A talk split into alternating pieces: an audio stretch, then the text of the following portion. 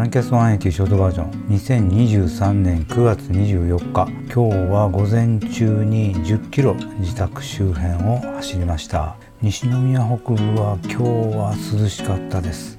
久しぶりに夏布団を出してかぶって寝てちょうどなぐらいでした。朝起きても涼しかったんです。で出ようかどうか一瞬迷ったんですね。すっごい天気良かったから。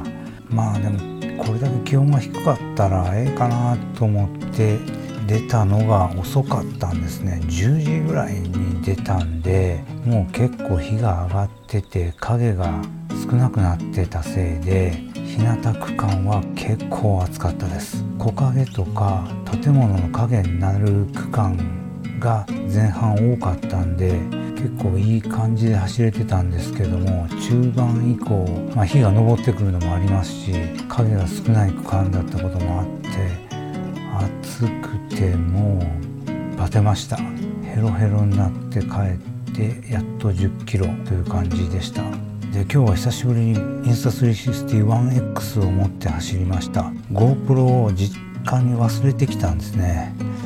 それでインスタ360持ってったんですけども撮影は簡単なんですけどねこっちの方が。カメラの位置さえ決まってたらカメラの角度っていうことはもう関係ないですから撮りやすいっちゃ撮りやすいんですけどもやっぱ画質がねかなり解像度は低くなってしまうんで GoPro のような画質にならないという残念な結果に終わってしまいます。まあただこれでしか撮れない絵っていうのはあるんでこれを使わなくなることはないとは思うんですけどもそれと今日久しぶりに使ってて気づいたんですけども私のインスタ 361X 振るとカラカラ音がするようになったんですね。聞こえますかね？